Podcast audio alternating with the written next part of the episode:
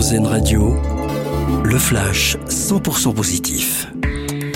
C'est une première, un taxi aérien électrique a volé au-dessus de New York.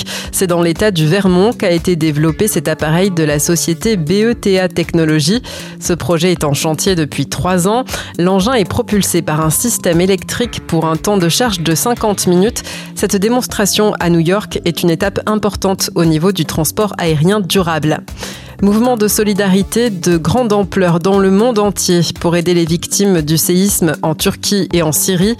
Un avion affrété par Paris décolle aujourd'hui avec 40 tonnes de matériel à destination de Gaziantep, abris d'urgence, appareils de chauffage, groupes électrogènes, des médicaments et aussi plus de 6 tonnes de lait infantile en poudre. Cette aide d'urgence envoyée par la France sera distribuée sur place aux sinistrés. Les biathlètes français sacrés champions du monde du relais masculin devant la Norvège. Antonin Guigona, Fabien Claude, Émilien Jacquelin et Quentin Fillon-Maillet offrent à la France le troisième titre de son histoire. C'est la deuxième médaille d'or des Bleus dans ces championnats après le titre de Julia Simon en poursuite. Et puis, euh, grosse affluence attendue à Dunkerque ce week-end.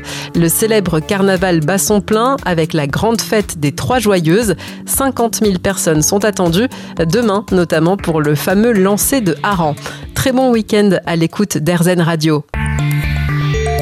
Vous venez d'entendre le flash 100% positif d'Airzen Radio. Une autre façon de voir la vie.